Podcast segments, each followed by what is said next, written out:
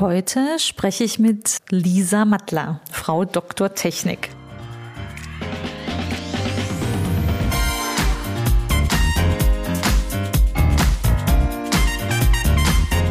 Herzlich willkommen im Podcast Chancendenken, wie wir die Zukunft leben wollen. Der Podcast von und mit Andera Gadeib.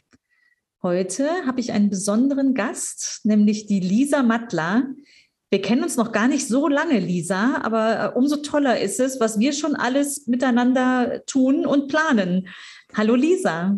Hallo Andera, ich freue mich total hier zu sein. Und ja, wir haben echt einiges in der Pipeline, würde ich sagen. Ist so, ne? Wir werden die Welt noch ein bisschen überraschen. Spannungsbogen. Ah, das eine oder andere lassen wir vielleicht auch raus. Wir gucken mal.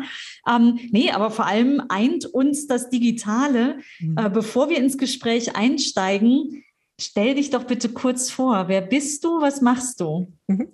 Ja, ich bin Lisa Mattler. Ich bin auch unterwegs als Frau Dr. Technik und darunter kennt man mich dann meistens auch. Ich habe eine eigene Werbeagentur, wo wir dann for You Service anbieten für äh, mittelständische und größere Unternehmen und einen, ähm, ja, im Endeffekt Mentoring-Part, wo ich ähm, Solo-Selbstständige vor allen Dingen dazu anleite, ihre Technik und ihre Strategie selbst in die Hand zu nehmen, gerade im Online-Bereich und im Digitalisierungsbereich und ja, vor allen Dingen dann Marketing-Automatisierung. Das ist so mein Herzensprojekt immer. Ja, und das ist, glaube ich, ein Thema, was ganz viele beschäftigt. Ne? Also ähm, Marketing ist wichtig, ja. Und wenn ich es digital dann auch noch ein Stück weit sinnvoll automatisieren kann, so dass es nicht nur mir die Welt, äh, die Arbeit leichter macht, sondern äh, vor allem dem meinem Kunden gefällt und Freude bereitet, dann ist viel gewonnen. Ja, definitiv. Und meistens ist es doch einfacher, als wir uns das so vorstellen. Ja, das sagst du immer. Also so bin ich auch das erste Mal auf dich gestoßen. Ne? Also von Menschen, die sagten, Mensch, das mache ich alles mit der Lisa. Nicht mehr, wer ist denn diese Lisa? Ne? Ähm, und tatsächlich, ne, also äh, du hast da so eine Freude dran, dass es mit Leichtigkeit gelingt. Ich glaube, das ist ja grundsätzlich bei Themen so, ne, wenn man Freude hat, dann gelingen die mit Leichtigkeit. Nur bei Technik und Freude und Leichtigkeit hört bei den meisten irgendwo auf dem Weg dahin ne, der Spaß auf. ja, das kenne ich tatsächlich auch ganz häufig, dass dann irgendwie, wenn, wenn Kunden zu mir kommen oder neue Kunden so, ja, eigentlich habe ich da gar keine Lust drauf, kannst du das nicht alles für mich machen? Das ist so der Standardsatz, den ich meistens am Anfang höre.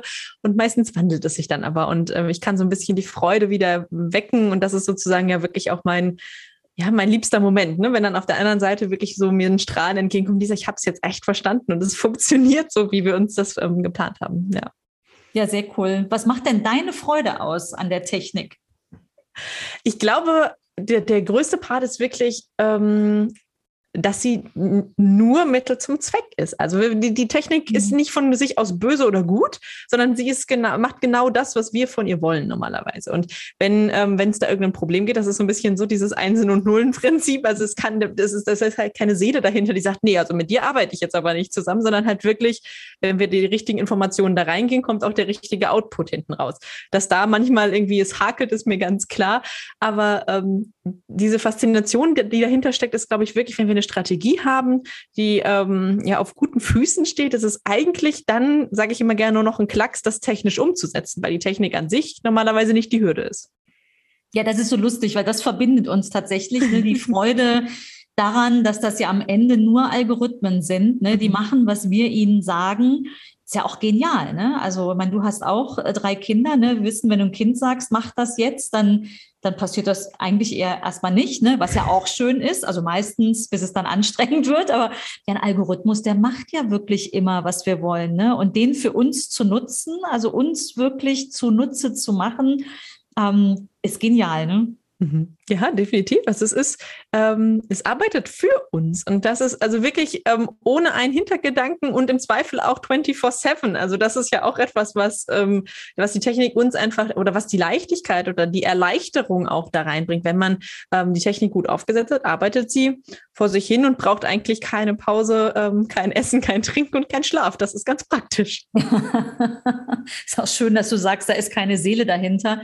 Ähm, das muss man sich manchmal irgendwie nochmal vor Augen führen, ne? weil wenn ich mir so Berichte über Digitalisierung anschaue, also mein Lieblingsbild ist dann immer so der, der Roboter, auch mit süßen, großen Glubschaugen, der von jedem Magazin schon äh, auf uns herabgeblickt hat oder zu uns hoch, wie auch immer man es sich vor Augen führen möchte. Ja, dass äh, diese, diese digitalen Wesen werden oftmals so gezeichnet, als wären sie menschengleich, aber das sind sie eben nicht und das muss man sich bewusst machen. Ne? Also darf man sich auch bewusst machen und sich äh, dann da das Beste aus der digitalen Welt einfach äh, nehmen und für sich nutzen. Wenn ich so deinen, äh, deinen Werdegang anschaue, dann hast du auch einfach mal gemacht, ne? würde ich sagen. Oder? Ja, tatsächlich. ähm, ich sage immer gerne, er sieht manchmal so ein bisschen aus wie ein Hase, der übers Feld läuft mit ein paar Ecken und ein paar Kanten. Und ähm, das ist aber genau das, was mich jetzt hier hingebracht hat und auch wirklich so diese Begeisterung und auch das, was ich jetzt vermitteln kann, eben rüberbringt. Ne? Also wo man wirklich sagen kann, das ist, wenn man da von, von oben drauf guckt und sich so denkt, so, was hat sie da gemacht? Aber schlussendlich ist da halt seit ich würde mal sagen, so frühen Teenagerjahren ein sehr kontinuierlicher Faden drin, auch wenn der von Anfang an nicht so aussieht, als wenn er da wäre, ist er trotzdem die ganze Zeit da. Ja. Das mach einfach mal ist so eine meiner Methoden im Chancendenken. Ne? Mhm. Wenn jetzt äh, unsere Zuhörer sich denken, boah, wie denn eigentlich? Also hört sich ja ganz spannend an, ne? mal so, ein, so das digitale äh, selbst anpacken. Was würdest du denn empfehlen? Wie kann man denn einfach mal machen und loslegen?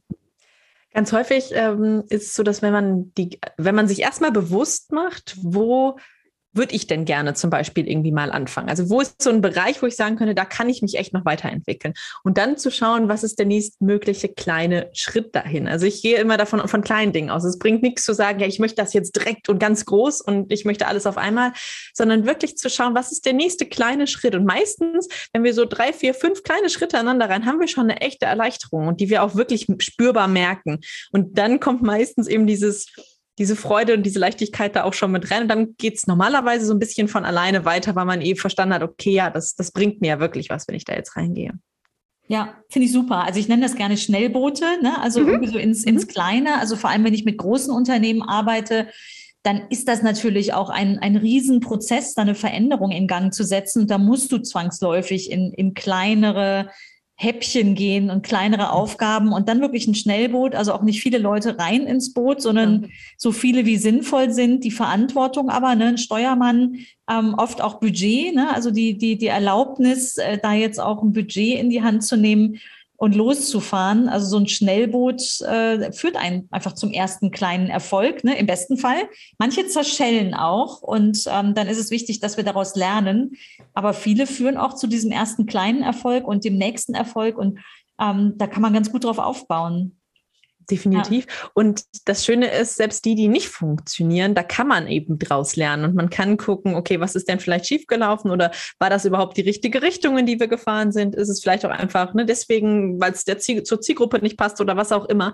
Ähm, da gibt es ja ganz viele Faktoren, wo man da nochmal drauf gucken kann und das macht ähm, ja, macht so ein bisschen die Faszination da für mich auch dran aus. Ne? Mal, mal zu gucken, okay, was hat denn vielleicht auch schon in der, äh, in der Vergangenheit nicht funktioniert? Ne? Da kommen, also ich weiß nicht, wie es bei dir ist, aber ganz häufig, ja, das haben wir schon ausprobiert. Das klappt ja eh nicht. So, das ist immer so eine Standardaussage, wo ich sage, okay, was genau habt ihr denn ausprobiert? Also was genau hat denn nicht funktioniert und warum hat es nicht funktioniert? Wurde das irgendwie mal analysiert, was da passiert ist oder ne, woran hat es gehapert? Manchmal sind es auch nur die falschen Mitarbeiter, die man auswählt für so ein Projekt, ne, wo man sagt, okay, ja, wir wollten das unbedingt mit drei Vorstandskräften machen. So, ja, vielleicht war das nicht so die richtige Besetzung dafür. Ist auch mal ganz spannend. Hast du ein Beispiel vor Augen, also wo mal so ein Schnellboot krachend gegen, gegen Fels gefahren ist und am Ende aber das Learning äh, einfach noch wertvoller war als die Trauer ums Schnellboot? Hm. Ähm, lustigerweise habe ich das mit, mit einigen ähm, größeren Konzernen sogar, beziehungsweise also mit zwei AGs gehabt, die wir begleitet haben. Ähm, relativ am Anfang noch, das war so, so, so, ein, so ein Ding, so ja, wir wollen unbedingt das ähm, Newsletter. Wir mhm. wollen Newsletter haben. Es war wirklich nur die Rede von einem Newsletter, wo ich gesagt habe, hm, okay, gut. Ja, wir hatten schon mal ein Newsletter, aber da hat sich nie jemand angemeldet. So, das war so die Aussage. Auch der Grundtenor des gesamten Teams dahinter. Also der Chef hatte gesagt, wir wollen wieder Newsletter haben. Das, die Führungsriege war dann da so, ja, wir wollen wieder ein Newsletter haben. Das ist ja schon mal nicht funktioniert. Und was kann man denn da tun? Und ähm, das war so ein bisschen mein Ansatz, wo ich dann auch gesagt habe, okay, gut, gibt es denn da irgendwelche Varianten? Also wo habt ihr den eingebunden? Was ist irgendwie passiert? Ja, der war im Footer irgendwie so ganz unten. okay, ja. Sonst irgendwo? Nee. Okay. Und dann war immer so dieses Jahr, wir haben dann da hingeschrieben, wir schicken irgendwie einmal im Monat ähm, unsere Neuigkeiten zu den, zu den unseren Angeboten. okay, also war auch nicht so richtig. Ne? Und da kam, merkte man dann schon, okay, gut, ja, da darf ein bisschen mehr passieren. Und zum Schluss ist es tatsächlich dann eine relativ große Struktur geworden mit ähm, verschiedenen Newslettern, weil einfach verschiedene Branchen dann auch quasi so ein bisschen vereint wurden. Da waren einfach unterschiedliche Ansprachen da der dann auch ganz gut angelaufen ist, wo wir einfach auch gesagt haben, der, der muss prominenter platziert werden. Ja, aber dann fühlen sich die Leute ja irgendwie ähm, abgestoßen. Ja, das ist schon die falsche Herangehensweise. Und ich glaube, das ist einfach sowas, wo ganz häufig mal was kaputt geht am Anfang, weil man so eine feste Vorstellung im Kopf hat und die dann einfach doch nicht passend ist in der Praxis. Ja, kann ich mir richtig gut vorstellen. Und auch beim Thema Newsletter, ist ja wirklich so ein, so ein Basisthema, ne, mhm. wo ich sagen würde, so ja, sind wir schon Jahre dran, aber es ist immer noch top aktuell. Ne? Wenn jetzt jemand zuhört und sagt, ja, Newsletter, habe ich auch das Gefühl, da können wir echt noch was rocken und noch einen oben drauflegen.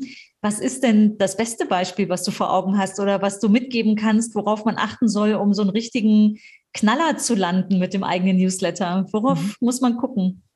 Also tatsächlich, das ist ein ganz, ein, also ein nicht technisches Thema. Ich sage immer, ne, die Technik ist wirklich so der letzte, das letzte Glied irgendwie in der Kette. Da erstmal zu gucken, was ist denn überhaupt unsere Strategie? Was ist das Ziel, was wir verfolgen wollen? Und dann auch, wer soll das Ganze ähm, ja, lesen? Also wer ist die Zielgruppe? Und wenn man die beiden Faktoren schon berücksichtigt, gibt es meistens auch coole Einstiege in so ein, in so ein Newsletter. Also dass man den Leuten es wirklich schmackhaft macht, zu sagen, okay, du bekommst jetzt einmal in der Woche die zwei Minuten Tipps.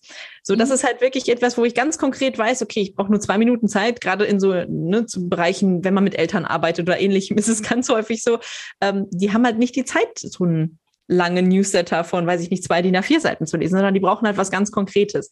Oder auf der anderen Seite eben auch, wenn man zum Beispiel sagt, man möchte wirklich auch das mit Angeboten spicken, dann genau zu sagen, welche, äh, welche Zielgruppe, für wen ist das jetzt hier wirklich? Und direkt oben, so dass man einfach schon weiß, okay, das ist jetzt gerade nichts für uns, dass man es einfach beiseite legen kann oder im Idealfall vorher schon sortiert hat, zum Beispiel in zwei oder drei ähm, verschiedene Listen, dass man einfach sagt, okay, gut, ja, das sind ähm, unterschiedliche Kundenstämme zum Beispiel, die wir hier bedienen und das bekommt jeder Kundenstamm nur die für ihn sinnvollen und notwendigen Informationen, damit man niemanden langweilt. Das ist eigentlich so der Garant dafür, dass Newsletter auch gelesen wird. Mhm. Ist es nicht generell so, frage ich mich gerade, dass zwei Minuten Newsletter erfolgreicher sind als die, die 20 Minuten? Also die Welt ist ziemlich, äh, also unsere Mailboxen sind ziemlich mhm. äh, voll und es rauschen ständig Informationen auf uns zu. In der Kürze liegt doch ganz grundsätzlich äh, der Erfolg, oder? Gibt es auch also, andere Beispiele? Ja, also jein, würde ich jetzt mal sagen. Also für, für allgemein Newsletter finde ich zwei Minuten total perfekt. Also wenn man oben wirklich so einen kurzen Einstieg hat, Manche Leute wollen aber ein bisschen tiefer einsteigen, danach so einen kurzen Einstieg. Und dann ist eigentlich so ein erweiternder Text, der aber nicht zwangsläufig gelesen werden muss, sondern weil oben schon mal so die Quintessenz zusammengefasst ist, der halt der Tipp sozusagen, ähm, das hilft. Also das ist für denjenigen, der dann liest, okay, ja gut, das ist jetzt für mich okay oder oh ja, ich möchte noch mehr erfahren, ich lese mal weiter. Ähm, wo das tatsächlich manchmal so ist, dass es das mehr besser ist, ist, wenn, wenn so fixe Programme zum Beispiel, wenn man jetzt wirklich sagt, man hat drei oder vier verschiedene Kunden in einer Gruppe zusammengefasst und die sollen Informationen auch bekommen darüber, über die Mails, dann ist es natürlich auch so, dass da ein gut strukturierter dann in dem Fall, also nicht einfach ein Fließtext von oben nach unten, sondern wirklich gut strukturierter Newsletter auch durchaus länger sein darf. Mhm. Gut, ist dann wirklich ein Service, den du genau. in die ja. Mailbox lieferst. Ja. Ja, spannend. Du hast ja, wenn ich ähm, auf mein, meine, meine Chancen denke, schaue, so heißt ja unser Podcast mhm. hier, mein Podcast Chancen denken, dann ist vor allem das Pionierdenken etwas, was, ähm, was mich total antreibt und mhm. wo ich Freude dran habe, auch äh, Beispiele zu erkunden. Und wenn ich dich betrachte, ne, also Frau, ziemlich jung, ne, wie alt bist du? Noch keine 30, oder? 28. Ja, krass. ähm, selbstständig mit eigenem Team, äh, mit, mit der eigenen äh, kleinen digitalen Agentur stark wachsend, äh, bist du ja so eine Pionierin, ne? also auch noch Frau in, im digitalen Feld. Ähm, was ist deine persönliche Pionierdenke? Mhm. Für mich ist es echt dieser Part, also warum ich das Ganze überhaupt gemacht habe, war, dass ich gesagt habe, ich möchte anderen helfen, unabhängig zu werden. Vor allen Dingen diese Großagentur-Denke so ein bisschen aufzubrechen. Also wir binden unsere Kunden dadurch an uns, dass sie ohne uns nichts tun können. Das ist ja so ganz alteingesessenes Agenturdenken. Das wollte ich gerne aufbrechen und wollte ähm, halt wirklich den Leuten ähm, eher durch Qualität und durch, ja, im Endeffekt, ja, ich möchte mehr von dir und mehr von dem Ganzen, was du mir anbieten kannst, an mich zu binden, als zu sagen, okay, nee, du musst jetzt aber irgendwie, äh, weil ich muss ja deine Webseite aktualisieren. Ähm, und das ist so ein bisschen diese Unabhängigkeit, die steht über allem bei uns. Und das ist für mich wirklich so dieses, wir wollen remote arbeiten. Mein komplettes Team arbeitet remote. Also wir haben gar kein Vor-Ort-Büro ähm, sozusagen. Wir ähm, sind von den Kunden her, die Kunden sind alle unabhängig von uns. Also wir, sie können auch jederzeit wechseln. Das sagen wir auch immer direkt, dass sie wirklich ähm, komplett unabhängig von uns sind. Wir bieten unsere Leistung an und wer zufrieden ist, bleibt auch zum Glück mittlerweile auch Kunden, die seit letzt, die letzten fünf Jahre mit uns zusammen gemeinsam gehen.